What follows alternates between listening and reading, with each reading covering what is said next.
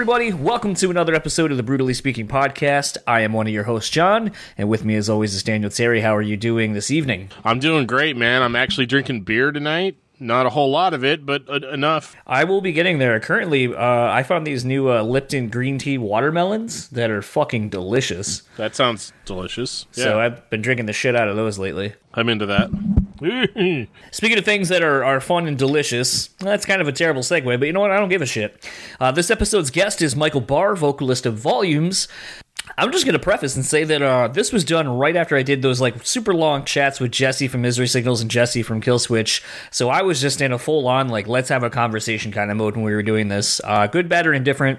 Um, the nice thing was is really this was based around uh, the lyrical content of their song Pixelate, which is kind of just based on you know social media and kind of the the pros and cons of, of the world we're kind of living in, based on uh, 24 hour news cycles and so forth. And so I was just like, dude, you just want to kind of shoot the shit about that and just kind of see where it goes. And he was down, so that's pretty much what you're gonna hear. yeah, dude. I mean, I really enjoyed it. Like I said, I'd, I'd love to go into it at some point, but uh, yeah, I, that was one of those. That was actually one of those interviews that I was like, man, I kind of wish I was been it been in there to kind of uh, interject, you know, a little bit here and there. So, but it's cool. Um, I think uh, I think it would have been three hours had that happened.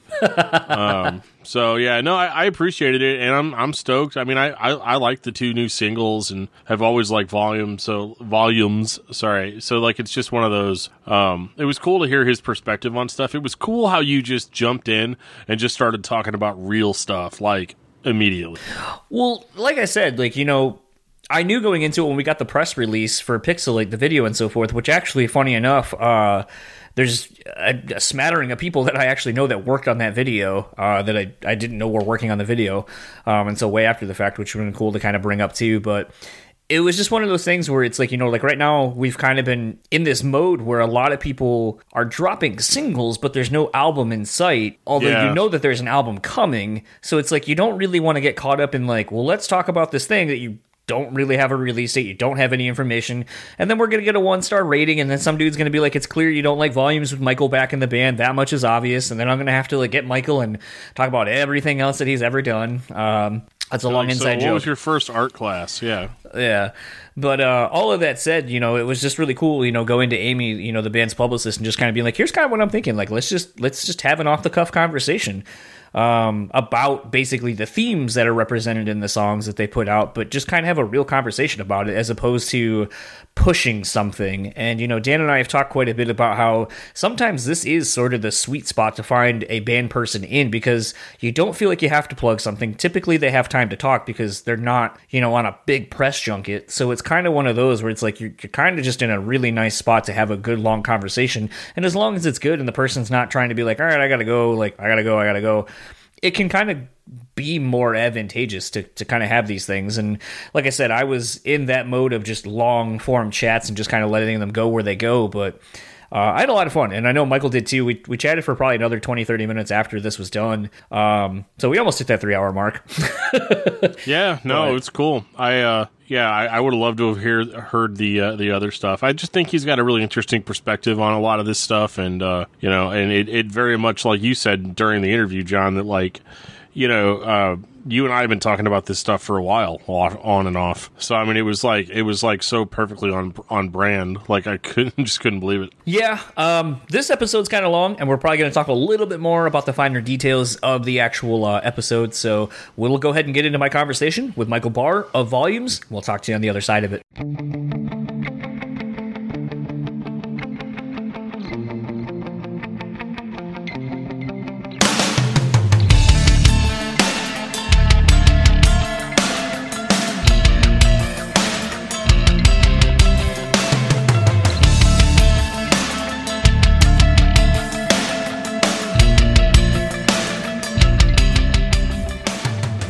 So I have the pleasure of talking to Michael Barr, vocalist of Volumes, whose latest single Pixelate is out now. Uh, the band had self-described Pixelate as being about consuming and ingesting too much social media news, and also explaining that it's about the negative influence that these platforms, applications, and publications have on us today. Uh, for those that maybe haven't been aware listening to our podcast, we have definitely been touching on that subject for about a year and a half uh, intermittently. And I thought it would be a really great opportunity, especially in the midst of a pandemic where a lot of us are just inundated with this shit every single day, 24 hours, uh, to talk more about that. Um, so Michael, thank you for coming on. And man, what a what a time to put out a song that just feels like it is so encapsulating of every fucking thing 2020 is kind of about. Yeah, I know. Um, you know, it's crazy because we're just, just, you know, I mean, I'm in LA and right now um we're going through like i i don't i, I guess it's still the first wave first wave of this whole pandemic and covid-19 situation but um i guess the second shutdown of the first wave i guess if that makes i guess that's what's going on 1. Uh, 1.5 yeah yeah i know it's insane um so yeah, it's just like you know, it's all we have is like a screen, whether it's your phone or your TV or your screen in your Tesla, like what what have you. If it's a screen on your fucking fridge, and I just am like, I'm just like, dude, like we all need to be really cognizant more than ever. And I feel like it's a culture thing too, where it's like eh, social media and, um, you know, like it's one thing, screen, you know, limiting screen time. That's like everyone can do that. And that's like a wellness thing, almost like a trendy thing to do at times. But I feel like, you know, the social media thing and how that's like changed changes people and that's the that's the part I hate. And like, you know, not to I could talk about the song forever, but that you know, that that's basically what I want what I wanted to talk about was you know, especially living in Los Angeles, it's like you see the despise and the demise of despise, the demise of all these people and um when it comes to social media, uh living here and it's kinda like watching people slowly go crazy and you feel bad for them, it frustrates you, you don't like watching it, it's cringeworthy. And I just like I'm like don't get it sometimes. I do get it as like being a part of the music industry and like utilizing platforms and getting, you know, your product out there and more power to you if you make money off it, all that. But in certain situations, I just don't understand it. And I just feel like now more than ever, we need to like support the right people and like give our time and give our money to the right people with the right platforms and all that. So it's kind of a blend of both those things of you know being really aware of like what you're ingesting culturally musically online all that stuff as, and also like you know put the phone down get outside vibe with nature type thing. Well i think what was kind of interesting in, in thinking about you know, as you're kind of talking about living out in California, and I don't exactly know exactly where, but you know, in my one trip out to LA, it was kind of surprising to see how inundated we were with advertisements for TV. You know, at a bus stop, it's like, you know, and we also happen to be around uh, nomination season or whatever, so that probably added a little bit more to it, but it was like, we were staying in a pretty new, really nice hotel in uh, WeHo, and or yeah, WeHo, and uh, you know, like there's a giant fucking ad that took up like one side of a giant like hotel or whatever next to us for a TV show that was coming out. All the bus stops had, you know, TV shows or things on YouTube or whatever, and it just seemed like, you know, I'm used to the average like try this beer or, you know, whatever advertisement you see along the road, but it's like out there, it's like on crack, and it's just like, well, yeah, no shit, no wonder. I like everyone kind of feels like they can't keep up with anything because you're you're constantly being pitched things that you are supposed to be watching or to their point for your consideration. And it's like I just feel like if I lived out in something like that in that area I would just be almost like I'd want to be a recluse like just get away from everything because I'm just it's everywhere. Yeah you know I'm actually in Toluca Lake on the cusp of Burbank, so the west the west end of Burbank, you know, the east end of Toluca Lake, and that's right across from Warner Brothers. So okay. like from my apartment, from my apartment, like right now, I'm looking at like five to six giant movie posters from my living room of like I don't know what the there's like the Flash and Scooby and all the stuff that WB is like obviously promoting Right. So I get it, you know, and like I'm I've lived here my whole life and I've lived around Hollywood my whole life and I've kind of just numb to those things. Like it's delved me, if anything, further into like more like, you know, obscure films, obscure types of music, obscure types of entertainment or whatever. Um, because you do see it all the time and it's like, you know, you're so close to the premieres and all that stuff and just like you know people and people's kids who's you know their dad is like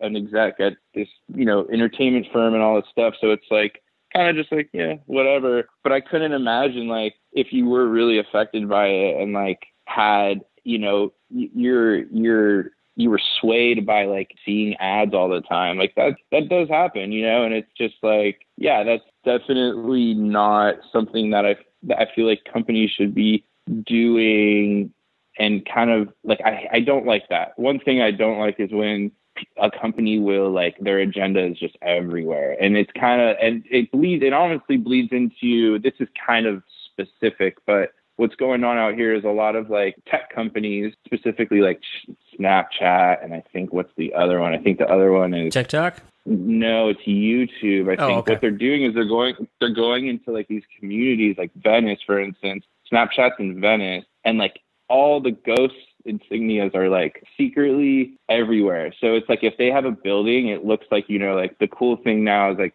not to know exactly what's going on. Like it wouldn't have a huge sign that says Snapchat, but like they'll have it in the sidewalk every couple of steps in front of their completely wrapped around their whole like, you know, three mile campus. And then those and then the ghost will be in the stone so it's like people in Venice are like, dude, this is insane. This is so invasive. You know, like your logo's just everywhere, like this little ghost, you know. So and YouTube's kind of doing the same thing and with their offices is branding that logo. Disney does it out here in Burbank. There's Mickey Mouse stuff like secretly everywhere, and then you kind of oh, this is a Disney building because it's like in the fucking street or whatever. That kind of stuff is like you know people fight back against that stuff. That doesn't necessarily bother me that much, but you know, that also goes with like, you know, billboards and ads. Like, geez, there's a lot, and there's a lot of the same ones, and I don't know, a lot of material to get that stuff made. It's just, I feel like worst thing is when I see a billboard that's just been there and it's like March and like, you know, now we're in like July and it's from March and it's just been sitting there rotting in the sun. I hate that. So. Yeah, I always wonder if they if someone just got a really good deal on that billboard or if they just kind of forgot about it. They're like, "Oh fuck, yeah, that billboard over wherever. That guy either owes us a shitload of money or that person owes us a shitload of money or we need to take that down and get someone else up there." Crazy business though, like lots of money in just owning a billboard. I do Absolutely. know that. I actually know I actually know someone that owns that's like their family business. They just own billboards like throughout LA and it's like, yeah, crazy. It's like owning a parking lot kind of for advertising. What's kind of interesting even about that, you know, in dealing, and I'm sure you deal with it on a much more larger scale than I do, even with, you know, doing this podcast. But, you know, like we recently started getting to a level where we'll have some advertisers come on and, and then you got to kind of figure out like, you know, like someone might be like, hey, you know, would like to advertise on your show. What's the going rate? And you're like, oh, fuck. Uh, and you kind of have to put a dollar amount to it, which is really weird and awkward. But then the, the flip side yeah. of that is you don't want to undervalue yourself because you've built something that has value to someone, obviously. But then adversely, the thing you have to do is like start realizing that not only is whatever the thing you're doing sort of an advertising market uh, opportunity, but then you even have things like your social media and so forth, which then it's like, well, uh, if you have X amount of followers, you do like a, a sponsored post, or you do like if you have a website like we do now where you can put some of these things, it's like, okay, like now that would be worth X, Y, or Z to somebody. So therefore, I sh- I could ask for more now because I have more a bigger platform and more mediums to to share these things.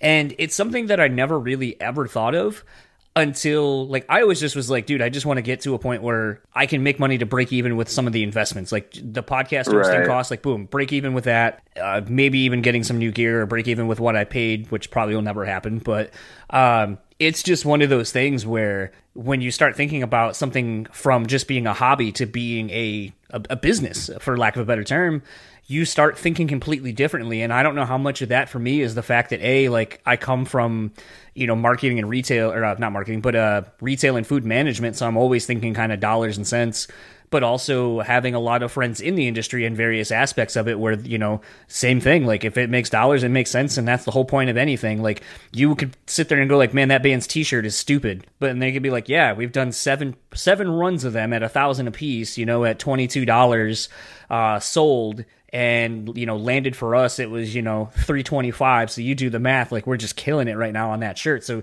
yeah it's fucking stupid and i agree but when it makes money like i'm gonna keep printing them yeah yeah i'm definitely not knocking like this strategy because listen if i had a huge company or if i had money invested in a huge film i would be plugging it right now it's like i i totally get the hustle and i and i respect it you know it's just like that and that's you know the world we live in it's it's not anything new for the last 20 years or so. And, you know, you got to understand it and somehow that's the way business is done is utilizing, you know, advertisement and marketing. But I just feel like if it's done tastefully and it's done in the right way and like maybe people are are are more like, hey, we know in the past that like we play our commercials like extremely loud and that's illegal. We're not going to do that anymore. Has that been deemed illegal now? Sorry to cut you off. Yeah, there's. I mean, there's a certain decibel level because I don't know. Like, I, I don't know if you've experienced this, but oh, yeah, I, I know I have. Or it's like, you know what I mean? Exactly. I don't have to say. So they made that illegal, and it's like I still see it from time to time, and that's like this is so. This is how you know I'm getting old because I'm complaining about that a decibel level, and I'm like in a metal band, and it's during commercials, you know, and it's like, why am I even watching cable TV? Most people would be like, oh God, cable TV, what the fuck's wrong with you? But um, you know, it's just that's an example, and I get it, but stuff like that I don't like. And I, I think with as much information is readily available to people and how quick they can access it, it's up to companies to like take some responsibility and like be transparent about I don't know their their what that you know their practices are and no one will and that's not part of running a good business. You can't let people know that that part of it, but yeah, man, like it would be cool to just see some i love when when companies like you know they got to do it. I get it. You got to advertise it. You got to put your product out there. Totally get it. I run a business. It's a band. I also run another business. It's the brand and you know definitely in volumes. Like we put our shit out there. When when i'm doing my other thing i know there's a marketing aspect that ski nut has to do it. But if i was like i said if i was a big big you know, baller in one of these companies, I'd be like, yo, our ads are going to be like really funny and like speak to the not the narrative that no one wants to read this. And I love when I think there was a commercial I saw where it's like I forget what it was, but it's like yeah, I just saw it and it's yeah, big deal. Like they mentioned the brand or something. It's like it's like they they they slide it in there. Where like yeah, big deal. It's it's just like this company, but back to the point, and you get it right away. Like, oh yeah, these people are throwing their company I for no, I think it's like okay, because as I was gonna say Doritos did something similar where they're like, you know, a lot of eh, ads oh. will show you this, and we don't need to show you like our name on anything. Like we don't need to, and they showed basically they kind of poke fun at the fact that they were saying all that because it's like, oh, here's the two like Cooler Ranch and Nacho Cheese bags with no branding on it, exactly, and it was like all this kind of shit. So it's like, yeah, you're indirectly showcasing that we know what those are because we've seen them so much that you don't even need to put your logo or anything on it, or even mention it by but your company by name. We just know what it is. Exactly, exactly, and I like that. That that speaks to me like, okay, cool. Like, I, you know, I'm sure there's a bad person in the top of the company, but at least this whole like advertising thing, like, I, I, you know, you you get it. You get what I'm what I hate and about this side of you know buying things, being a consumer. But I think that commercial actually was I think it was like that brand with the it's like it's like a protein bar and I think it's Ice Cube and he's just eating it and he's like like you know RX bar like eggs salt oh nuts, yeah, yeah. nothing else. Yeah I remember. And he's like if you like if you don't buy it I don't care. I'm still getting paid. I'm iced tea and like I was like oh my god that's insane. I want to get like ten of those. So I don't know. That's cool. I think that's an indicator of like all right you know I don't think there's like freaking racist, conservative, religious freaks running this company. Pretty sure that's not happening here. I'm going to give them that money. and I'm not like, you know, in the most respect. I know I'm throwing that out there, but yeah, I, I'm pretty sure people can guess which way I lean, you know, left or right, definitely left. So shit like that, where you got to kind of do your research now. And, and like that even goes to what these companies, most of my favorite food companies out here are giving money to like people I don't want them to, and same, you know. So it's like you got to do your research because you know it's you got to think about that, and that's that's something important to me. You know, I wouldn't want to give my money to a cause that that I don't necessarily get am behind, and to be very very nice about it. So I just think you need to we need to do that like kind of back to the synopsis of the song just across the board like who who are we who are we supporting like who who you know who are we what what music are we listening to? Like you know i hope it's people that use their platforms for the greater good and not some like nonsensical trend type of influencer situation. Because everyone has everyone's an artist, everyone makes music now, and everyone's like has a freaking blog now. So it's you know that that's the stuff where I'm just like be aware of like the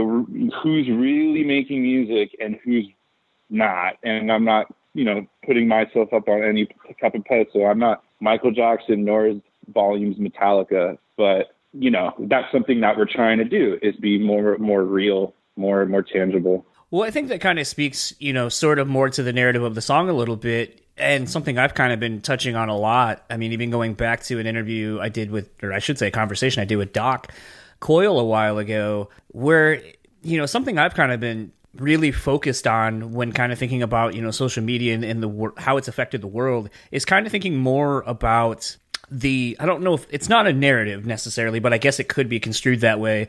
Is you're creating a false narrative of your of the life that you think you're leaving leading because you can like if you say something I no longer like or we have a disagreement, I can block you. And now no matter what you say, I will never see it because it's it's something I've deemed I no longer view relevant to my quote unquote interests. And the thing that's kind of wild about that to think about is what will that do to the long term? and I know this may be kind of a really shitty example of what I think it has done is, you know, because people are have created a safe space, so they're not used to hearing anything that they no longer want to take in in any way, shape, or form, and that's not how the real world works. And right. I think something I've seen where it kind of parallels that thought process is when I go to concerts now. You know, I'm in, in my mid 30s, and you know, going to hardcore shows now. Sometimes you see people who are like, you know, two, three people away from the barricade in the middle of the fucking floor, and you know they're turning around. Don't touch me, and you're like, I can't help to. I, I don't want to touch you. I just can't help the fact that there's you know a hundred some odd kids behind me swelling forward and moving all around to the music. This is what you kind of signed up for being up here, and. I feel like I see so much more of that now where people are like, don't be in my space kind of thing. And it's like, I'm not in your space because I want to invade your space. You're in a public space, and this just happens to be the space we are sharing, given the circumstance. And I know that's a very extreme example of kind of what I'm talking about, but I feel like it is one of the perfect representations because people get so bent out of shape when that happens. And it's like, I'm sorry that you couldn't control this one microcosm of your life, but it's not the end all be all either that you're making it out to be. And that I think is a, a, broader representation of what we're seeing in the world where if you don't get your way exactly the way you want it and have the experience in life that you want, people freak the fuck out. And it's like, that's not, I, I, I didn't grow up that way. I mean, my whole life, it's like, I don't want people being bullied, but sometimes I do think you learn to value, you learn value in yourself uh, you become more of a better person, I think, because you have to go through some hard, t- hard things. And there are just some things I think that as a result of how I grew up in the time frame I grew up, it has made me a more round a better, more rounded individual, I think, on a lot of levels. Um, you know, because even going to a different point, you know, you were just kind of talking about, you know, having to do research. It baffles me that someone will just take something they see at face value, start sharing it, not even having read the article or read anything beyond a headline and think it proves their point when really it's like, did you read any of that? I, I love when I go on Facebook and straight away, like someone will share something and you'll see like seven comments. And as soon as I click on the article to read it, a fact checker thing that says that it's not even accurate. Or even better, when someone shares something from like seven years ago and I'm like, you realize this is like way fucking old. Like, and so it's just one of those where I feel like that's sort of another problem is that we have a wealth of knowledge at our fingertips.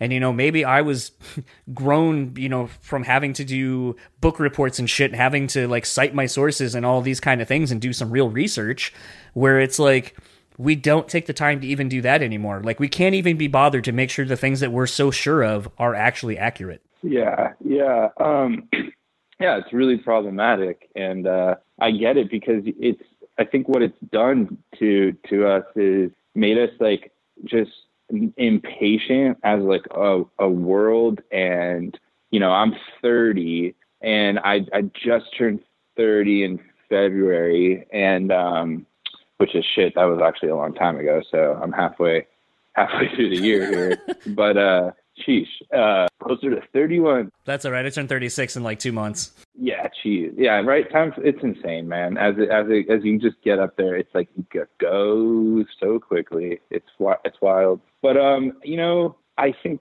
I think we're just used to like getting getting our way, and I, you know, in in every single respective situation, I think we're used to getting our way. So I feel like you know, look, you sit on your phone, you press a button, you get food. You know, you sit on your phone, you press a button, you can pay someone. You sit on your phone, and it's like that bleeds into other situations. That stays in your psyche. So it's like when things don't, when it's like the classic thing when you're in line and like somewhere and someone's acting out because it's not moving fast enough. Like you see that all the time now. We're seeing these crazy white ladies these Karen people come out of the woodwork when they're not happy and they're losing their freaking identity and they're losing their their grounds and their bearings. And that's I think a product of what we've done and who we've who we've enabled and who we've weaponized and stuff like that. And it goes to like even a little bit of what's going on like online. I can't even get on Twitter because everyone seems to like you said have the solution have the answer. And none of us do. None of us have the answer. No one has the answer to life. No one has the answer to a pandemic right now. And I think what you are going to see is some of this get weeded out because I feel like we're going through like a cultural renaissance in a sense where I'm hoping things get better. I'm hope I know the country's divided. I know it seems like it's worse than it's ever been, but I feel like what's going to happen is kind of throughout history that's happened is these renaissances have been executed and they've been you know there to change the world. And i feel like that's what we're going to come out of is like we're going to value things that are a little more wholesome after this whether it be really minuscule or whether it be on a really large scale. Um, and i hope the the the narrative and the the, the tone of you know social media and people just not, you know, trying to get their way all the time and rushing through life. I mean, dude, driving on the roads out here, let alone, you know, is insane. I mean, people just like it's like ooh, I I don't understand. Like, what do you you you realize I'm here and I'm a car and like you can't just plow through me because you need to get to Whole Foods or whatever's going on. so I feel like that's kind of what we're doing on Twitter. That's kind of what we're doing on Instagram. Is like we're just trying to get to the best fucking content we can, which is cool, but like at what cost, right? Like, and that's what I, feel like is is what we're gonna try to get away from, and what we're gonna try to make a better situation for everybody involved because social media can be really dangerous. All these things can be really negative and really dangerous. The more you don't take a step back and realize how powerful they are. So, yeah, I think people are just in a state more than ever right now where it's everyone's very opinionated. Everyone, I think it's a lot of fear. I think people are actually scared, and it's, dude, I'm scared too. Like it's fine. We're all scared with you guys, but it's it's projection and it's deflection of of people not necessarily knowing how to deal with a pandemic, not necessarily knowing how to deal with being uncomfortable um, because their bubble got popped or their world isn't as they thought it was. Yeah, I don't know. The the other thing too that seems to be something I'm noticing, and I mean I'm somewhat guilty of it too, but it's usually like when I'm hanging out with a, a crowd of friends and maybe a conversation goes to something, you know, if I'm hanging out with my wife and her friends who are all in the same like industry and have worked together or are coworkers, inevitably it starts talking about people or things that I I don't really know about. So, you know, I'll try to be involved as much as I can, but then if I'm not, then it's like, all right, well, I'm going to look at my phone or whatever. But I even tend to find that like when I go out now, it's like everyone like could be sitting at a table with three or four people and they're all on their phones, not even conversating. And it's like, the fuck happened, man? Like we've lost the ability to communicate with people. And, you know, I was kind of reminded of a story a friend of mine was talking about because thank God I met my wife before like social media, like social media dating and all that shit started becoming a thing, like Tinder. Mm-hmm. I mean, we met at a bar, which you know they say you'll never meet anyone good at a bar, but we're proof against that. But uh, it is sure. a thing where you know congratulations. Yeah thank you. Uh, going on almost 10 years now so it's uh, nice. a it's a thing though that you know a friend of mine was like oh I, I met this girl on tinder. She was really rad. And you know we were having great texting conversations and then we finally like met up for a real date and she like couldn't talk And I was like, what do you mean couldn't talk? She, he was like, dude, like she just straight up like I would ask her questions and she'd answer it with like one word or like barely said anything. And I was like, that's so weird. I was like, I mean, if they're able to communicate like in another medium, it would seem like they'd be able to communicate pretty well in person. Uh, Because obviously they have the, the dexterity basically to to communicate, vocalize, and all that kind of stuff. But I just I don't know. That's so weird. And then you know we we kind of got on this tangent about I think because we communicate so often through impersonal means through a screen basically you don't have to you can say whatever you want because you could be more flirty than maybe you would be in real life because you're you don't have to vocalize and put your voice to those thoughts that you have and see how the person's going to react. And you know, it kind of really made me start looking at people when they, you know, when I go out and I see people who are kind of casually talking and I, I kind of listen to some of the things that people are saying. And I feel like people don't really have meaningful conversations or meaningful exchanges in, in real life anymore. And I don't know how much that is because we, it's, fuck, who is the comedian that, I think it was Chris. Yeah, it was Chris Rock, like from the Bigger and Blacker uh, CD from forever ago, and he was like, uh, you know, you ever, you ever, you know, when you've been with someone too long, you know all their fucking stories, and they're like, you remember that time? You're like, yeah, I remember the fucking time. And they're like, remember when we did? Yeah, I remember when you fucking did this. Why don't you get kidnapped, have some real new shit happen to you, then tell me about it, so I'm fucking entertained. And I realize like how real that is as I've gotten older and like say with my wife, like sometimes we'll both tell a story about something and we're like, yeah, I know you told me that like a whole bunch. I, I already know that story. And it's, it, it's not that you're trying to be rude, but it's like, I just wonder because of Facebook, because of all these various forms of social media, if we have over, overpopulated people's capacity to deal with us uh, as individuals where you're like, yeah, dude, I saw your 17 posts today in the last hour. I what else do you have to tell me? I already read it. yeah, yeah. You know, I it's I think um, people it's more comfortable for people to like control when and how they talk to someone, and you can do that on a phone. Um, and like I, it's easier. The expectations there. You can kind of you know you can see when someone's writing back to you. You know what I mean? It's like I come no from way, dude. You turn that shit off. Don't let them know that they can read it or someone's responding I know, to you. right? yeah. I mean, it's gonna sound very archaic and fucking like ancient of me, but like, and this wasn't that long ago. But like, yeah, I was born in '90, and it's like I come from the days of still like I had to like um figure out a way to or like you know call the girl that I like landline, ask her mom if she was there, um, or she was, you know, the worst, or like knock on my neighbor's door to see if he was home because that's the only way I can get a hold of him. And it's like, the, you know, is Mike home? Is it Mike home? Yeah. Can he come out and play? Like, does that even happen anymore? I I don't know. Yeah, yeah, I know it's crazy, and I love that. And I, but I also, since I was born at '90, I also like it was not cool to do that anymore. And I got that wave of technology that really advanced when I was hit about like middle school into high school, where everything was done by phone. So it was really interesting to like see all that kind of fade.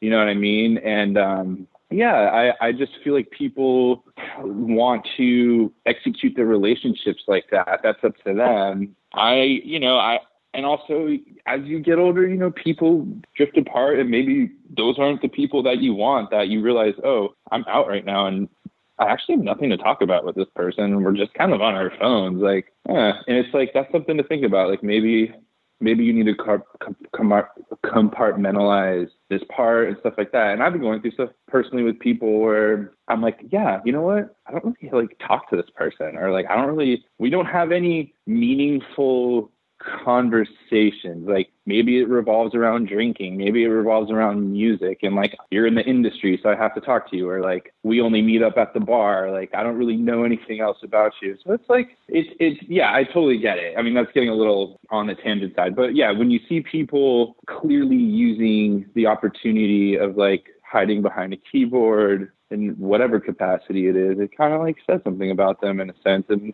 I hope not everyone's doing that. I look, I can tell you when I'm hanging out with my friends, like it's like we're fucking, we're not even on our phones, dude. We're going for it, dude. We're having fun. We're, you know, like I don't even think I used to be really into like taking photos and being on Instagram all the time. And I thought I was like, well, I'm in a band and or I'm doing music and you know, I need to put, I need to show my face. And it's like, ugh. I, how, for me personally, it's like how exhausting. And like I know people around me were like didn't like it. I was always like, yo, yo, yo. Like some people aren't into that, you know. And me being 30 and my friends like being some of them being older than me particularly like my closest friends i think i'm the baby in the group. Yeah all of us all of us like would never show like how weird we're getting on a friday night or like what we're doing and like how we're partying and stuff.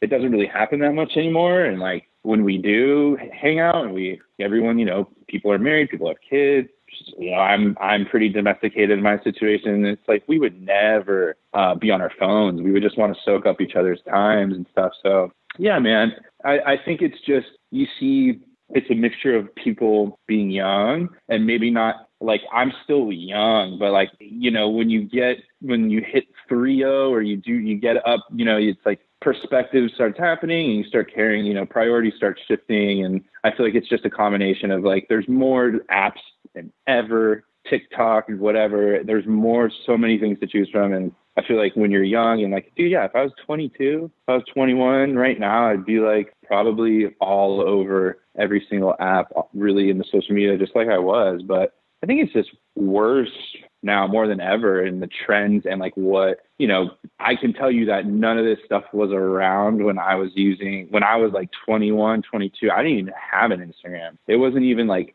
it was new. So like the challenges and the trends and like all the stuff that you kind of like feel like you have to keep up with, that wasn't even around. And I had a Twitter and I had Instagram, so it's it's crazy. Like, yeah, it's a lot. It's a lot. And I yeah, I think that's the thing where you just see young young kids, really young young kids, all you young kids out there, man, y'all need to listen to an old old guy like me and my dude right here and really wise up. But yeah, so it's kind of funny speaking to that a little bit. You know, yesterday we were walking my, my puppy, my wife and I, and I saw these like three girls because I live across the street from an elementary, and so a lot of kids will go and just kind of hang out, and that kind of reminds me of like growing up where it's like, oh, you ride your bikes with your friends and go do something a little bit away from the house just to kind of like get away from a parent's eye or whatever. But I saw them all what I presumably figured was them doing some sort of a TikTok thing. And I was like, oh, it's right. cool that you know, like the three of these these like young girls are hanging out and you know laughing and having a good time trying to to do this thing or whatever. And so, like in that regard, that's one of the few times I've seen it where I'm like, oh, okay, like it's cool that they're doing it. But then I was like, what's the adverse of that? Is there like a thing where it's like, oh, like, and I'm just coming up with names. So if anyone's offended that I'm using potentially your name, sorry. But it's like, what if someone's like, oh, well, like Becky sucks, she can't dance, or she, you know, isn't talented or whatever. So we're not going to do this. Or, you know, whenever we do a video with her, it has like less views. So like, let's not do stuff with oh her. Oh like, I wonder if shit like that happens. But, oh, it happens, man. But then I was kind of thinking, as you were just saying, it's like, you know, as you were like, oh, I'm a, you know, I'm a band guy. I feel like they're. It's interesting sometimes, like when listening to, uh, you know, like Chris Hardwick's podcast or whatever, because you know he's a, and I know he got canceled a while ago, but I don't care. I mean, seems like everything kind of panned out and the truth came out about that. But regardless, you know, he he they've talked about social media with some people, and you know, some of the bigger celebrities he has. He's like, "Oh, are you like on social media? You seem pretty well adjusted." And they're like, "Nope, don't have it." And he's like, "Oh, that must be yeah. so great that like you don't need it." And he goes, "Like, has anyone ever like has has it caused any problems where maybe you don't get a job or like someone's like oh we really would like you to have one so you could help promote this thing and he's and most of the time people are like no i just i don't have it. I've never have had it. I don't care. And it doesn't seem to be that big of an issue but it does that thought process has made me wonder how often does like a, a, a, your management or a label go like hey you guys like uh need to see you like tweeting out once or twice a day you know the month leading up to the a record dropping or you need to post something on this like kind of getting on you to maybe be more active than you would want to be because you have to push something. Is that something or even using a new platform is that something that you have to endure currently? Um, you know what? Fearless is pretty, you know, like besides being the best record label ever, I love working with them and always respected them as as a record label. Um, they're very, you know, they don't really do that. You know, it's it's when it's very important. Obviously, you're prompted and you're you're encouraged to, but um, we've definitely as volumes, I think I safe to say I can speak for everyone in the band that we've kind of shifted the culture of how we're doing that part and how we do business too behind the scenes where it's more it's less is more in our perspective Right. and you know what i mean and i personally have made that shift going back to like what my priorities were in my 20s and how i treated like using a platform like i did um back then which was like a lot of drugs a lot of partying a lot of stuff like that which i really put out there which is common, not uh, not not an uncommon tale, but I just um, I feel like going through that got me to where I am now, where I'm just way more private and kind of reclusive, and I like being like that, kind of unpredictable, not knowing when something's going to happen or when a song's going to drop or someone's going to go on tour. I love that. And um, I think it's a blend. I think you got to do both because I would love to be in a situation where I was big enough, or volumes was big enough. And I know I said earlier that volumes is no Metallica, and it seems like I'm shitting on my own band. But I'm just what I'm what I'm what I'm trying to say is, you know, we have to have these accounts on Twitter and these apps because like we scream and we're in a band that's like heavy and we're on a you know we're on a, a great label but it's a subsidiary label and it's a boutique label and we're not the biggest artists in the world, so we we kind of have to pander to it in a sense. So that's why that balance is really important because it's really smart to be active on social media and active on Instagram when you're not in you're not Drake or your songs aren't on the top 10 top 5 radios you know what i mean? And that's our situation. We have to work a little harder is what i'm trying to say. Long-winded answer. No, absolutely. Um you know what i mean? And and that's kind of sucks. And i wish i could just be like tool or pearl jam and just be like no fuck off. And like the numbers go up even more like we are more successful. And that's the goal you know to be successful and run a proper business. So you have to pander it to a little, a little bit. But i just i just feel like what's the brand? Like and our brand is you know we're going to obviously let you know and connect with you as fans. Fans are the most important thing. But beyond that you know it's we're we're, we're not here to to fucking make this weird, man. We're here to like make real music and like obviously we're gonna let you in our lives and we want you to be the fly on the wall and be around all the time, but like we're not gonna be um reaching to to put content out there that's disingenuous at all, you know, and I, I think that that's that's the main key is you know what you you people can really see that more than ever is what's disingenuous Well, I think the thing that's kind of interesting about that, and something else we've talked on this podcast about, you know, I think you'll definitely remember this being the age you are, but I really remember when records came out, it's like you maybe got one single and that was it. And you were kind of hoping that that was the, it was good enough to make you want to buy the record when it came out for like $25 when, you know, CDs were ass, ass expensive. And, uh, it's, it's a thing now where like it, it's crazy to see the rollout for records now. I mean, sometimes you'll see, you know, like you guys are two singles in currently between Holy Water and, and Pixelate. Uh, last I checked a couple of days ago, there's no record on in sight currently. These are just songs that just are, and it's almost kind of like one of those where it's like, okay, so is this more of the just drop songs every so often just to keep people interested and keep your name out there, or is this part of a, a bigger thing where it's like, yeah, this is like the four month rollout to a record, and these are the first two out of the next, you know, if we have twelve songs on a record these are two of the six that we're going to have or whatever that are going to come out for you know the the pre-release kind of and it's just kind of shocking to see what way the industry's kind of shifting because I can't figure out if it's going back to singles and just constant content of pushing one single over the course of however long and then when that one's kind of dying out like boom here comes the other one because that's sort of what it seems to be. And I mean, you can even look to someone like Bring Me, who's sort of just kind of fucking with the format as a whole, where they're like, yeah, we're doing EPs only. Uh, you know, maybe we're going to do a song here and there in between those EPs and just kind of. They're constantly out there and creating content for their fans, good, bad, or indifferent. But I kind of like what I think Oli said in an interview where he was just like, look, you may not like this one, and that's okay. Maybe you'll like the next one, and then the next one after that, and then maybe you don't like the next one we put out.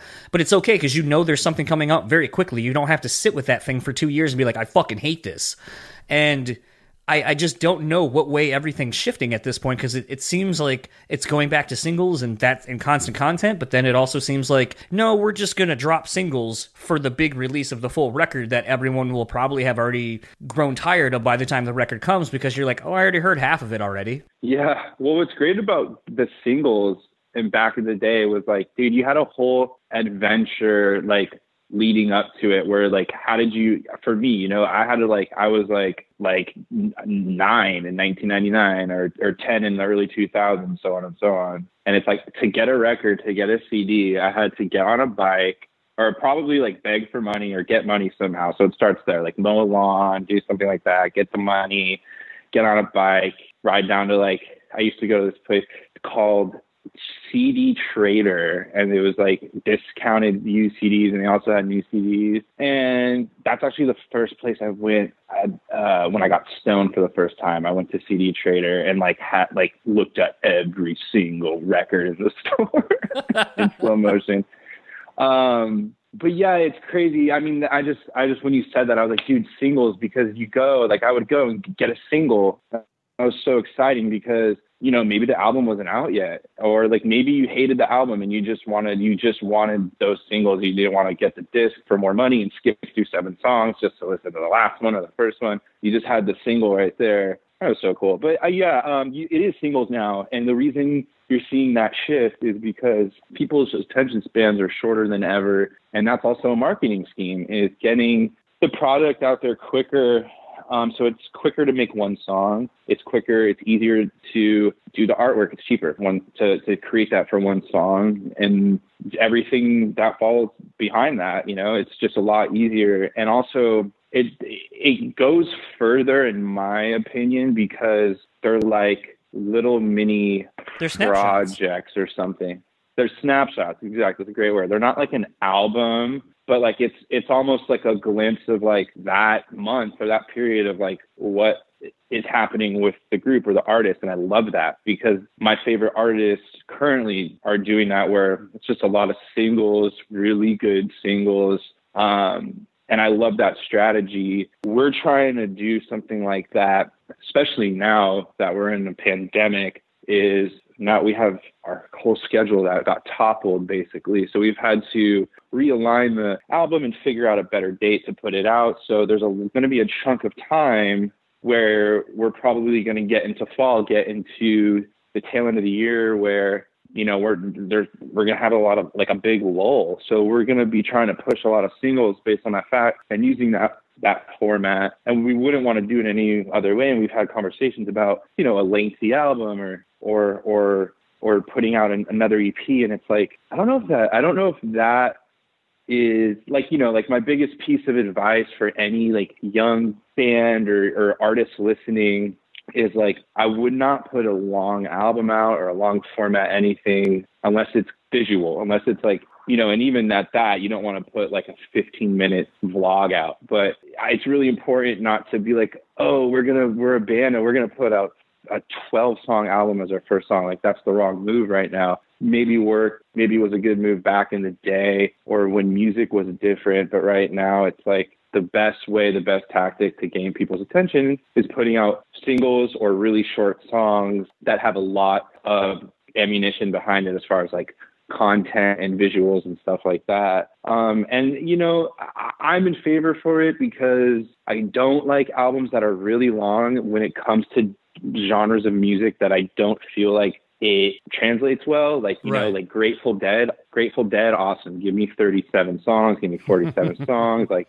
you know, Rush, fuck yeah. But like, we don't need, you know, I just feel like it's, it's not, yeah, it's, it's, it's just adding to the clutter, you know, and that's just my personal opinion. And that's what you're seeing, though. You're seeing, and that's a direct result of bogging people down with like technology and us being used to things happening very quickly these days. Um, and this like the music industry is really smart by like pandering to that. And pandering sounds very that's that's not the right word, but no, I think pivoting.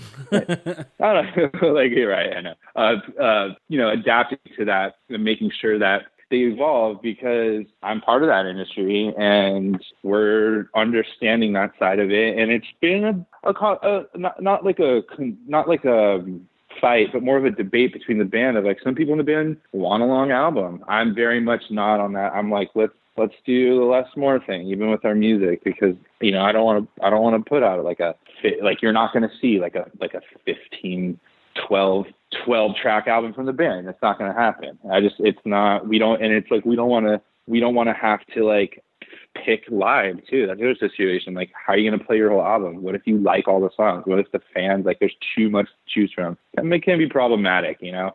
But that's again, that's just my personal opinion. So no one come after me out there on on the on the freaking social media. I think the thing that's been interesting about seeing where the music industry has kind of gone is it's it's actually almost reverted back to the way it was sort of in like I'll at least say in the 50s because I know I can speak to that a little bit more. But I mean, you look at like Sun Studios between, you know, the stuff they were doing with Elvis and Jerry Lee Lewis, it was all about the single, the the 7-inch that you could press fucking put hundreds of copies in a CD store, and then your marketing campaign to get that song on the radio, get it played, get that person on the road. Granted, I would like to say the touring industry has changed and it's not about people going to see that band with that one song, but I would be kind of be lying if I didn't think that still exists to some level. But you know, I, I, look at that and I'm like, well, I'll be damned if that's kind of not what it's going back to. Especially, you know, I know iTunes isn't doing this. I don't think they're selling singles anymore. I could be wrong with that, but I mean, it's like you know, that was kind of the crux of iTunes at first was because I think a lot of bands were putting out shit.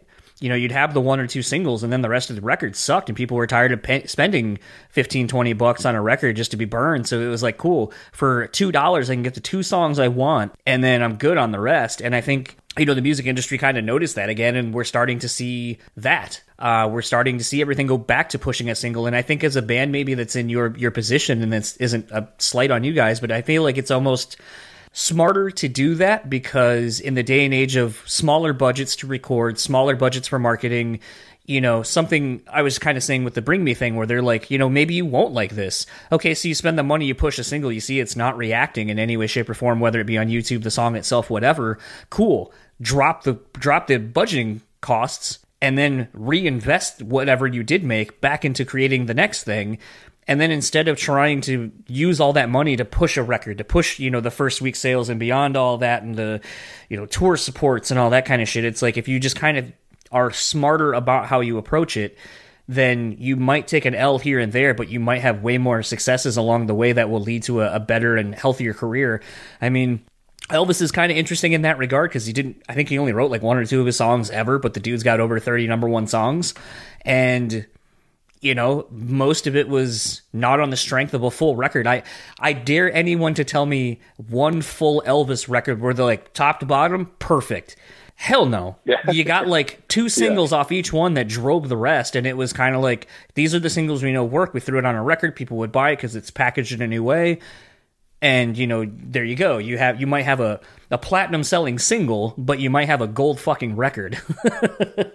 yeah, and I you know I think that's a that's also just a they, they wanted to save money, and it's like if someone was like, hey, I want to make you know I want to put six songs on this. They're like, we can't even do that. This thing's seven inches, dude. Like you can only there's only one song going on this. You know what I mean? Yep, like I, and that B side. So as you know, obviously as technology got better and you get into the 60s and 70s, especially the 70s, you get great albums and you get you know you get reel to reel and that changed the game and that you could record for fucking hours. You have all that you have all those crazy b sides from all those bands where you just hear everything and that's it's awesome. It's awesome. Um and i think it ebb and flow. So maybe it's a trend i feel like. And it's not so much back then it was very limited. Like we don't have the technology. We don't have the financial money to do this like right?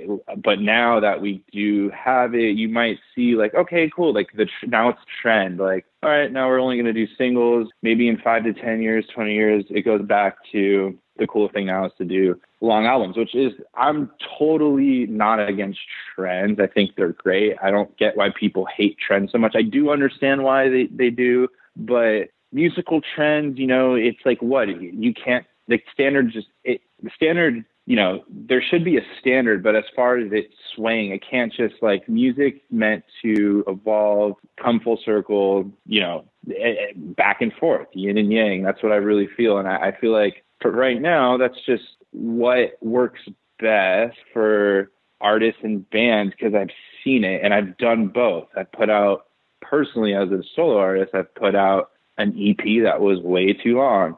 I've done some, I've made some decisions and I should have, that were poor, where it's like I should have just put out singles. Instead, I tried to make these projects a thing and da da da. So I've learned from experience that it's just the best way with right now and, and the, and the current, you know, fan artist relationship where that's the easiest, quickest way to give back, uh, most cost effective way to give back to your fan base is pumping out those singles um, because they're there and they're waiting for it and they do support you and they give you money and that's the coolest thing you could do. And um, it's great. It's great to it, it feels great you know you get things done quicker. So uh, it, it is interesting. And, and like kind of going back i think you said something about it being like you know when you're talking about oli and his his interview you know it's like he's right where uh, you get to a certain point where you put out five four five six albums and kids obviously aren't or you know fans aren't going to like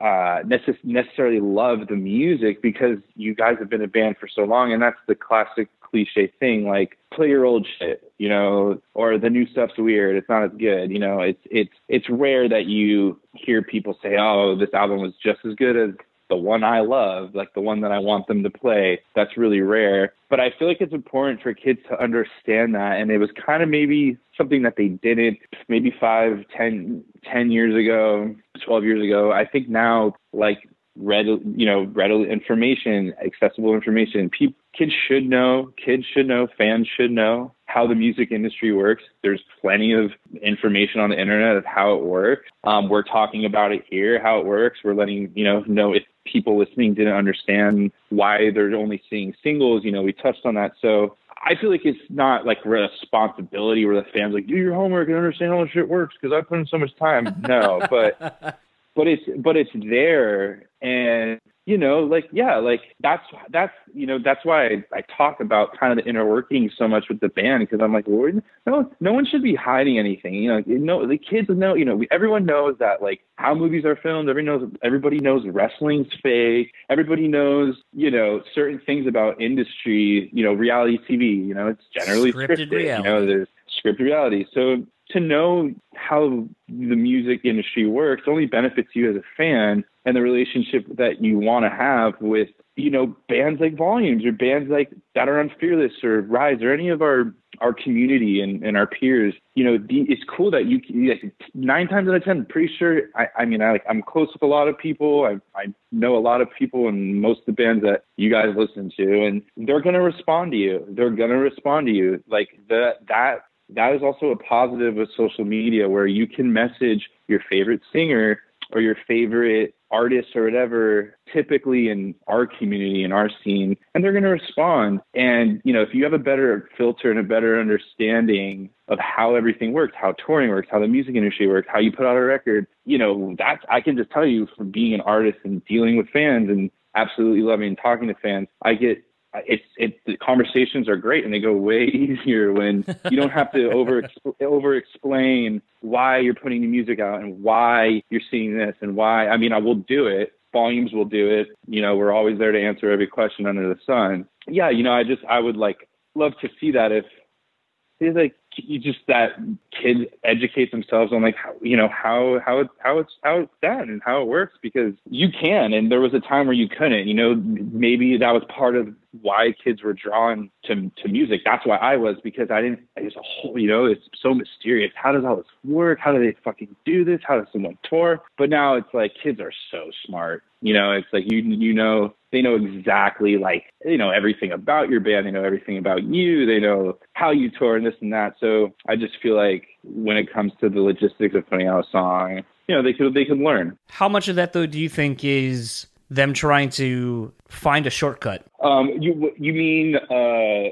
like what do you mean by that So, and again, maybe this is my age, but you know, when I so I'll just say this, and maybe I'll cut this part out, the explanation part, and just go back to your answer to my question because I've definitely have done that. So I Sure. I have a lot of friends, you know, that are like one of my favorite stories recently because my wife finally kind of got to see a little bit more of what I deal with when I stay and hang out with m- some of my friends. So we were out at Lost Rages this past year, and uh, Porter from Atreyu, uh, he and I are friends, and so he came out to hang out with me and my wife for a little bit before they had to leave.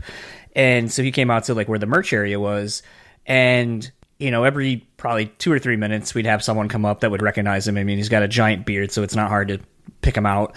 And you know, you'd have someone go like, "Oh man, like you sounded really great tonight." Like, you know, my band, uh, blah blah blah, whatever. And you always hear someone kind of go like, "You know, how did you do it?" Or you know, this, that, or the other. And I almost feel like it turns Right. into a thing of tell me what you did so I can bypass all the bullshit and get right to the good stuff. And I don't Right, think right. I mean, you've seen that meme where it's like local band touring around your area doing this and then the person jump stepping like all the way to the top step. Yeah. and it's like I feel like sometimes when I see some of my friends have these interactions with with fans and so forth or people in bands, I feel like there's a lot of that. It's it, it, it is that they want to know, but I feel like there's a lot more of I just want to skip all the bullshit and get right to where you are. So how did you do it? And I don't think, and that's something else I feel like is a part of, um, you know, the internet and so forth. And you kind of touched on, you know, people just wanting things instantly. Is I feel like people want that as well with with all of these things. You know, they want instant success or they want to get to the good part without having to endure any of the shit. You know, like I've recently had some people reach out to me and they're like, "So how did you get your podcast to get to this level? How did you get this person? How did you do these things?" And I was like, "Dude, it was a lot of trial and error, and I ate a lot of shit on the way." Like, yeah, it, it, Yeah. it may have seemed like my podcast kind of took off right away and I had really great guests, but it's also the couple years I did of booking shows, the few years I did of, you know, writing show reviews and so forth and befriending people, uh, you know, having them stay in my house and just knowing people. And there's there's like the other 10 years of those experiences that no one sees. So it's like when the podcast seemingly takes off in their eyes, it's like, no, it's it was a lot of kind of eating shit and figuring things out in other other facets and then kind of applying all the knowledge I've taken from other people and having conversations with them going like, "Hey dude, like I'll help you out, but I can I'm only going to do this and then from there you need to like figure it out yourself. Like I'm not going to hand hand pick you or hand feed you everything."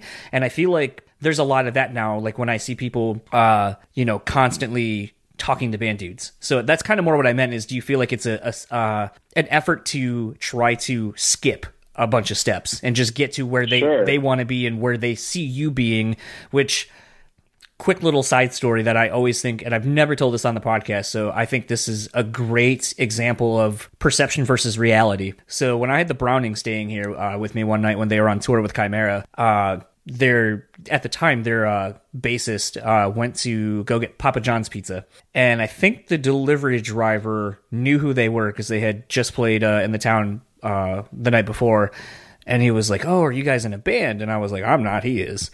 And so he goes, "Oh, oh, I've heard of your band, blah blah blah." Is like, what does it take to make it? And I just kind of laughed and went in and got my food, and like I came back out and I was like, "Did you tell him that that's that van that we uh, drove here in uh, is where you sleep like seven months out of the year, eight months out of the year that you make that you literally were just begging your tour manager for your ten dollar p- per diem for tomorrow to buy the pizza that you're eating today?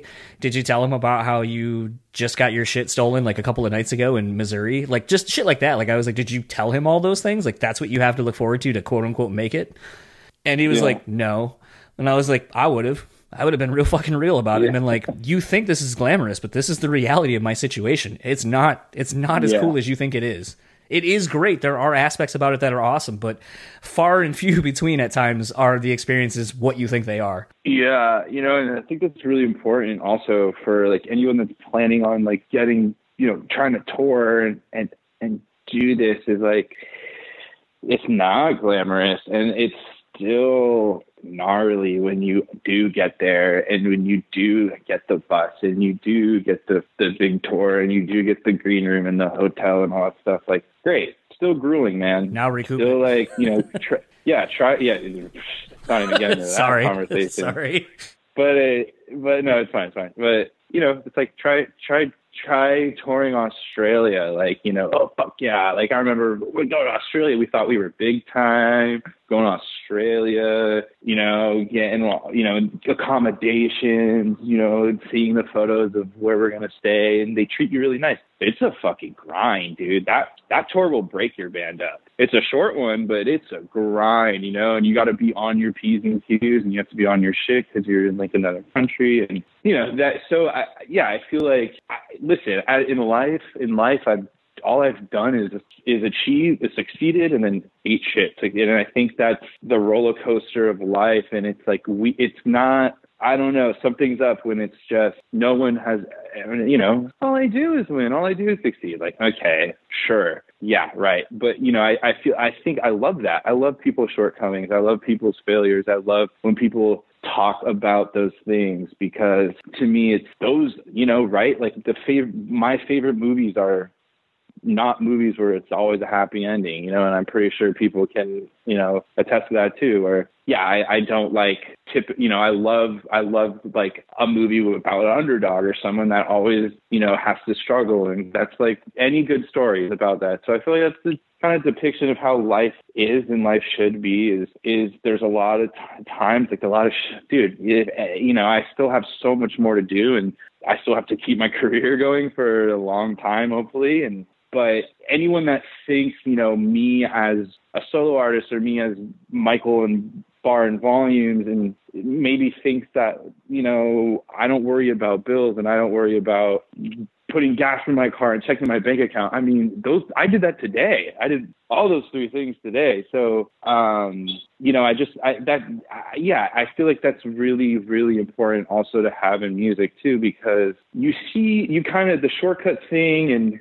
and and kind of it, it guys expecting things to happen quickly and expecting careers to blossom, you know, quicker than they're going to they're out there, you know, they they are typically bands like local bands and opening bands and local acts and opening acts and stuff like that, maybe managers that are trying to manage you or something like that. Um that's where I see it. I don't really see it with fans. With fans, it's more of a situation where a lot of cool questions, like people are genuinely, like I can tell. I have a pretty good filter. I can tell when someone's being like trying to just get the info out of me because they're gonna they don't even care. They don't really want to talk to me. Or someone that's really like, dude, like I'm in a band and you know we want our music to get out there and it's hard. And like, how do you do it? And I'm scared. And it's like, you know, people know they can come up and talk to me about all that stuff. I'm always active and like trying to like give people and help people the best way I can when it comes to them having those questions because I was that kid not as brave as them walking right up to me, but I was too scared to go up to my favorite artist or my favorite local band and this and that and just, you know, essentially punish them and ask them questions. there's nothing wrong with there's nothing wrong with fans, even if it's like, you know, there's those kids out there that are like, you know, dude, calm like come on dude like don't punish me too much right now or they're there too and you try to be as cool and level headed as you can with you know your comfort level and your personal space and stuff like that. But you see i see it more in personal experience with people that you play shows with and people that you're on tour with where they know that you're playing a show they know you're coming to town and you know it's they it's like this you know i've had people bait me into coming to their house and then I get to the house and it's like it's like a TED talk. They want me to do a freaking TED talk or something and it wasn't supposed to be like that. And i go okay i know what's going on here. And it's like that's unfortunate right? That that happens a lot and that's that's not okay. You know i've had some situations where stuff where yeah i i know that someone's just trying to pry and use me as a commodity to get their band bigger or take the photo to tag me into you know, I've, I've, I've dealt with it all. Um, but it's typically with people that I don't know why they're there in the first place. um, uh, and, um, yeah, you know, it's, it's, it's like a look, it's like a opening band or you see it more in like tour in those scenarios. Yeah. I, as someone who has punished some people, I know I like, I probably punished Daryl from Glassjaw. My wife was like, I'm so sorry about him. And he's like, no, it's cool. And I was like, no, you're being, you're being nice. Like, but I mean, he gave me like an hour of his time. So yeah, but typically, typically though, it's not. See, that's the thing is like when you when that means you didn't punish because you you were you were like you know did I do it? Did I not? Did did I punish him? Did I not, babe? Like the it's when the person just is like just fucking checked out and they're just like they are talking at you not with you and they want to like they have all these questions that you want they want you to answer but it's like dude you're talking at me like you realize like i i'm giving you my time like this isn't like like you don't have to like you know frantically like pound me in the ground with questions but no, I don't. That that nine times out of ten, like dudes are stoked when like they can talk to like someone that they haven't been on tour with for like three weeks, and I find my I find myself always chatting with whoever's in the green room, like, and yeah, like I, I, I have that's the cool thing about touring is like you have these conversations and you we don't get recognition online. I mean, sorry, we I, like as far as like TV and bands like Volumes, bands like you know anyone that's in our community or in in our realm. That's part of the recognition because it's like we're not the biggest bands again. Like we're not, we don't, we're not Drake. We don't have tons and tons and tons of press. So it's like those small interactions, those small conversations for me, like mean the world and go so far because it kind of like you know I might be having a really bad day, a bit bad night. You don't know. You don't know what's going on, and I come and talk to you at the merch table or something, and you're just like, hey, dude, like just want to say this, just want to tell you that you've whatever, and it's like always it never gets old. And those are those that's always a good you know that that that's like good press in my mind. I'm like okay cool. I'm i'm i'm doing something right here and wow like I get to have this conversation with this person. That's recognition at its finest, in my opinion. All the recognition that any artist needs. You know what I mean? I think the thing that becomes kind of weird for me at times is like, you know, doing some of these, like when, especially when they're in person, or you know, if you end up, uh, you know, getting a phone number. Like sometimes I'll I'll start texting the person and be like, hey, like I'm free now. I know I, that we are supposed to do it at like three o'clock. Like I have you know, if you want to get it done now, if you have time, so that way I'm not wasting like your night, cool, I have time just to let you know. And sometimes they'll be like, you know, sort of a, texting relationship starts forming or whatever, and then you kind of get to know the person. And I was thinking about it the other day where I was like, I feel like that meme, like I don't necessarily get it because I'm old, but it's like the dude in the glasses, it's anime, the butterfly, and then like whatever the fucking book or thing at the bottom where it's like, is this this? Okay, yeah, I know. so it's like a lot of times, right. like I feel like the one that I would do for me would be like, interviewer, band guy, are we friends now? and it's like nine yeah. nine times out of ten, it's like that is sort of what happens. Is like you know some somehow a, a, somewhat of a bond kind of forms. And then it's like when i get done my wife will be like oh who are you texting? I'm like oh so and so from x band. They're like oh still? Didn't you just talk to him for like an hour? And i'm like yeah i don't know. I, I guess we kind of hit it off. I don't know. And it's it's kind of weird because it's like I, we you don't really get friends as you get older like so it's kind of hard. But then i think the other thing for me that is interesting too about it, and something else I don't think a lot of people uh, uh, make the understand really the relationship when you are friends with someone who's in a touring band is they may be busy. So if they if you text them and they don't reply it's not because they hate you or they're mad. It's they're probably busy. Secondly when you go see them at a show be prepared to only see your friend for like 20 minutes tops. Right. And you know mm-hmm. like there was a time a friend of mine was uh, on tour with Rancid and Pennywise, like two bands I don't really care about. But I drove like three hours mm-hmm. to go hang out with him, and someone was like, "How was it?" And I was like, "I don't know." And they're like, "Did you not get a ticket and see your friend?" I was like, "No, I had I had an all access pass." And you know where I stayed? In the fucking lobby with my friend watching the Yankees game. and I was like, because to me that was, I went to go see him. I didn't go to see the show, and and then they're like, and then you just went home. And I was like, yep, I drove like six hours to see my friend for like two hours or three hours or whatever. And they're like, that's so weird. And I was like, that's kind of what you do. Like, I would hope anybody you're friends with you would do something similar for. Yeah, I know, right? It's so it's so absurd to some people. Yeah, I think it just kind of speaks to the fact that some people aren't willing to put in the time into a, a relationship either. Sure. Yeah. No. Totally. I mean, you're a good guy. You're a good friend, and I mean, it's funny because it, some people would be like, "Oh my God, what? You didn't watch the show?" But like, the more you, you know, you're pretty, you're pretty close to the industry. I'm sure you've been to tons of shows, doing what you do and all that. And you know, it's not the end of the world that you miss, um, a miss a performance like that. I mean, I love both those bands. Like, I am from Southern California, so obviously it's like right, fucking Pennywise and Rancid, like the coolest shit ever to me. But I can tell you that I've definitely like had an all access pass, gone to tons of shows, and like necessarily like haven't watched the whole show, but hung out or like maybe has like literally been like, yo, I'm coming down, but like I can't stay for the show. And right. Yeah. Obviously, obviously, like that's people go, oh yeah, you probably don't want to because this is all you do, and it's like sometimes that's true, but I know it's like even if like you like even if you're not like in a singer in a band or whatever, and you just want to like go that's happened that's happens to be the place where you can spend time with the person you know that's you investing in a relationship and i can tell you that i definitely being in a band and having a guest list i sh- i definitely have weeded out certain people in my life.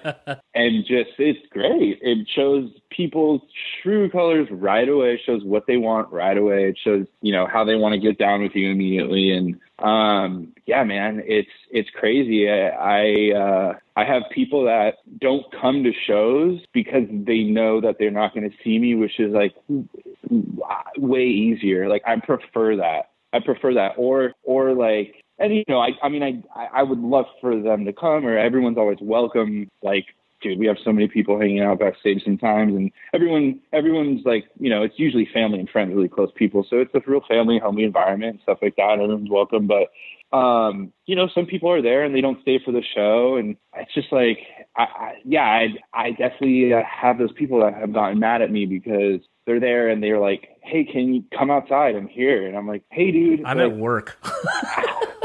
well, well, yeah, you know, typically like someone that used to watch me at like our fucking home venue. And it's like yeah dude i'll walk off stage i'll let you in because there's eight people here. I need ten people here come inside. But it's like i don't know i've been at like a major major show where like my band or me is opening up like a festival or maybe not opening up and playing a higher slot and like it's kind of it's kind of like a lot i don't know it's rude i guess to ask like hey dude hey dude i'm here i'm outside like can you come let me in? And it's like how do you not know that i'm like getting ready or like how do you not know that maybe i don't i mean maybe i don't want to be seen like maybe that's my tactic maybe that's my my play for this show and um it's just funny how yeah I, I i'm like dude come through come come hang out and i'll tell my friend and then that you know ex friend will get there and it's like oh no i shouldn't have invited this guy you know i shouldn't have shouldn't have invited this person. So yeah you do learn quick about like you know what people expect from you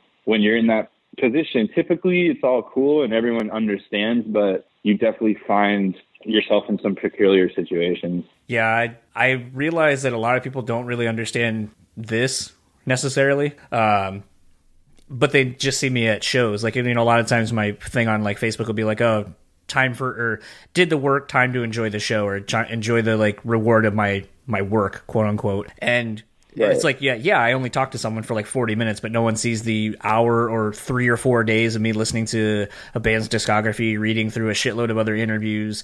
Then, not only to mention all of the hours I got to put into editing it and then putting it all together, uploading it, getting it all squared away for a weekly release and all that kind of stuff. And it's just like, there's a lot mm-hmm. more to it that people don't see. But like, there was a show coming through town and someone hits me up and they're like, hey, so um, can you get like me and like seven of my friends tickets for that for free? And I was like, no. I was like, first of all, I'm not even doing anything at that show. Secondly, like sometimes it's even a stretch for me to get a ticket for my wife, like just me and a plus one. And I was like, no one is gonna be like, yeah, you and your like you plus eight, no problem, got it.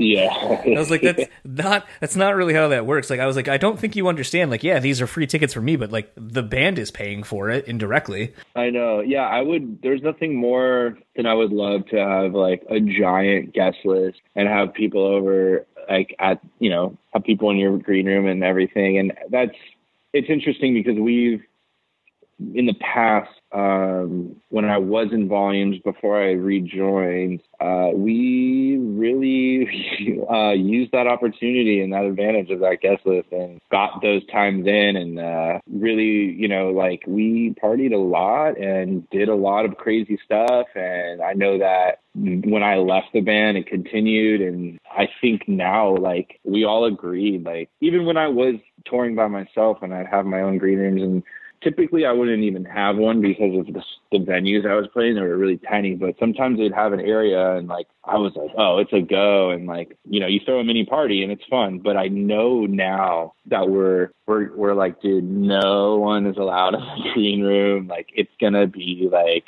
twerking. Like you have a gym section, your yoga section, and then like just chill vibes, like no party, nothing. And like we're really, really, even though we don't know when we're gonna tour again, but we were close. We were getting there, and we we did do two shows. Um, and one show we had, we were in Japan. That was my first show back. We played a really big festival. It was amazing, and um, we had this green room, like the nicest green room I've ever had, and it had a full fridge and freaking beer and alcohol and um I mean like everything that you would want or that I've ever imagined or like wanted was in this green room and like I was just like, dude, we need to this like I don't even want to ruin this place. Like it's just I I was like, we need to as a band, like if we when we tour and we get on these tours, obviously that aren't gonna happen right now, but uh we were like we had a huge conversation, like we need to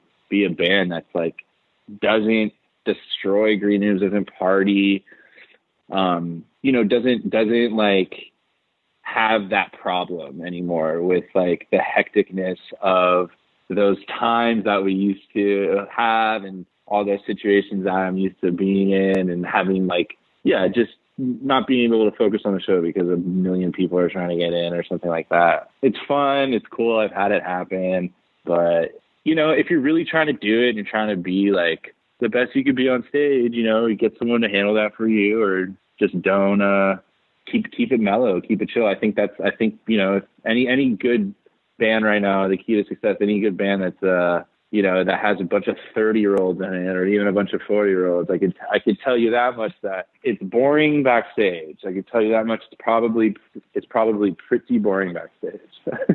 yes, it is. Uh, I think one of the last yeah. uh, tours like that where it had been full of people who had been doing it for a very long time, we were all talking about, uh, like property brothers or like flipping houses and shit like just like yeah, weird adulty right. shows like that so it's not as uh not as adventurous as it may seem like it is. Like when people are like, Sure. "Can you get me back there?" And I'm like, "What do you know about Property Brothers? How how caught up are you?" No, I'm sorry, you can't come back. right, right. They're like, what? Um, kind of wrapping up. Uh, where can everyone find you and or the band online? Yeah, so um, you know, we have obviously we have our Twitter, we have our Instagram. Our Instagram is at Volumes LA. Our Twitter is Volumes Band uh, at Volumes Band, and despite me kind of being apprehensive about being on internet and stuff like that, we're we're backpedaling now. We're really uh, we're we are active and we do put a lot of information up there. Um, so you can find everything you need on those accounts and then you know follow me and follow the guys in the band on on their personal accounts we're uh we're on there a lot and right now we're actually in the middle of recording so we we are uploading and, and posting a lot of content of uh, us like in the studio and getting things done like on zoom and it's pretty interesting um you know it'll be it's cool for like anyone listening that wants to like you know see that stuff. It's definitely being circulated right now. Um yeah that's it's uh where our goal is to put more content out too. Uh, as much as I bashed on stuff like that, we're trying to put out uh, some more some more stuff, and we're really trying to utilize our YouTube actually going forward, um, and and get get some good vlogs going uh, that are done tastefully for the fans. Um, yeah, it's something that we're really really uh, important on. So Volumes Band, Twitter and uh, Instagram is Volumes LA. Cool. Well, thank you very much for taking the time. Uh, not sure what you were expecting, but uh, I had a fun time chatting, and uh, have to do it again sometime. Maybe when uh, either for an Instagram live thing that we've been kind of fucking around with lately, or uh, maybe if the world gets back to normal, uh, do one of these in person or something. Yeah, man, absolutely, my pleasure. You have a good night, bro. So that was my conversation with Michael Barr of Volumes. Um, like we kind of kept saying in the intro there, uh, this is just a real fun, loose chat. And actually, this was kind of, you know, not only was this right in between me doing the interviews uh, with both Jessies, but this is also kind of right in the, the crux of us starting the Instagram lives and so forth that we did, which are very much typically like this, where it's just, here's kind of an overall theme. Let's just kind of go and see where it takes us. And there's something so kind of freeing and, and exciting about not knowing where your conversation is going to go at any way, shape, or form. Yeah, yeah, yeah, no, it was cool, and I, I really, uh, like I said, I, I really enjoyed this one, and that's not just me, be like coming on, being the co-host, and being like, yeah, John, you did a great job. Here's a big old, you know, a, a big old uh, award or, or whatever. Like it, it's, it was literally like I, I was actually very engaged. Uh, whenever I listened, and I and I, I I found some of his stuff, some of his ideas to be very interesting, and I don't know if I agreed with all of it, but like that's the beauty of it. Yeah, it was kind of interesting. You know, I, I've become a lot more aware of some of the branded marketing that's kind of been uh, leveled at us. I, I think at times, you know, like I didn't know the whole thing about Snapchat. You know, like where you're kind of getting these these pseudo underground society type things, like where it's like, here's a big building. What's there? Well, I mean, if you don't know, you don't know. But based on all the Snapchat uh, ghosts and shit like that, you're like, oh, it's their nondescript branding of sorts. But it also kind of reminds me a little bit of like uh, Fight Club with like you know their their whole sense of like they're kind of everywhere. You don't talk about it if you know you know kind of a deal, and it, it kind of gets a little creepy when you start thinking about shit like that. Like companies shouldn't have almost a Fight Club mentality when it comes to how they're branding and marketing. Yeah, it is. It's very strange. Like uh, the Disney thing was weird. Yeah, the Snapchat thing was weird. Like the Disney one, not so weird. Just like you know having hidden Mickey's because like that's fun. But uh, but yeah, yeah, it's it's very strange. Uh, the way some of these companies quote unquote advertise without actually advertising, it's it's just it's creepy. I don't I don't know. Yeah, it's uh. Have you ever been to? And I always get these mixed up. Uh, whatever one's in Orlando is that Disney World. Disney World is in Orlando, Okay. which I have been. I have been to Disney World Okay. two times. So, have you seen all the things that they do for the children there? Like how they put certain things that, like, if you are like three foot six, you'll notice that like there's a crown on a wall behind the thing, but if you just happen to stand just so, the crown will appear on a statue from afar. Like little weird things like that, like things that you wouldn't think of, but like when you know that there's little like Easter eggs like that, you're kind of like, that's cool. But then you're also like, who thought of that? Yeah, yeah. I mean, I, I understand it though. Like, I've got, I like, I can't wait to take my kids to Disney World. You know, uh, you just want to drink at Epcot. I, I, ha- I do, and I have. So the the best thing to do at Epcot is to go to each different nation and drink the beer from that nation. Now it's like the Bud Light of whatever that nation is, but it's you know, eh, there's a lot, so you're good. Yeah, I was not old enough to drink when I went there, uh, and I don't do rides. And some of the VR rides in Universal kind of freak me out. Um, like, I don't know if motion sickness is necessarily the thing, but it was just it was a bit much. Like the Spider-Man ride at times, like you feel like you're gonna fall down a whole bunch of stories and stuff like that. You're like, that doesn't feel very good. I just learned a new thing about John. Oh, I'm terrified of heights. That's why it's funny if you go on my Facebook, you'll see a picture of my wife and I at the like that tall tower in Chicago where they have like the plexiglass thing and you can step out and look straight down and you're like 80 some odd floors up. And I was okay getting into that. I didn't look down. When I went to get out of it, I looked down real quick and I was like, oh shit. And I said that real loud in front of a bunch of kids. Um, my wife, who I don't think is really necessarily afraid of heights, just didn't trust the thing.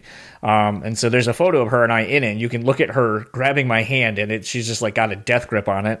Um, so I don't know. Maybe as I'm older, maybe I would enjoy some of those things a little bit more. But I just have weird quirks, and I'm I'm not much for things going fast and wind in my face and all that kind of stuff. I need to send you some pictures of when I used to install satellite TV. Nope, I'm good. of like some of the some of the houses. Yeah, dude, I almost every single I used to freak my wife out because I'd go all the way to like the top of this like bell tower basically and I would always take a, a roof like like a shot from the roof just you could just see my, my you could just see my little my little cable installing truck like way way down there. and uh yeah, she's always just like, "Yeah, I'm not sure if you're sending me that cuz you're trapped or or, or what the deal is." But uh, yeah, and I, I I love heights. Actually, I'm a, I weirdly enough, you wouldn't think like you would think that John would be the thrill junkie if you were just looking at us, and then I would be the one that plays it safe. So that's interesting. That kind of yin yang that we've got going on here with that because I love roller coasters and uh, and all that stuff. Uh, as we mentioned, this episode's kind of long. I think, uh, as of right now, all I've done is leveled the interview. I haven't really edited it, and I don't really know that I'm going to.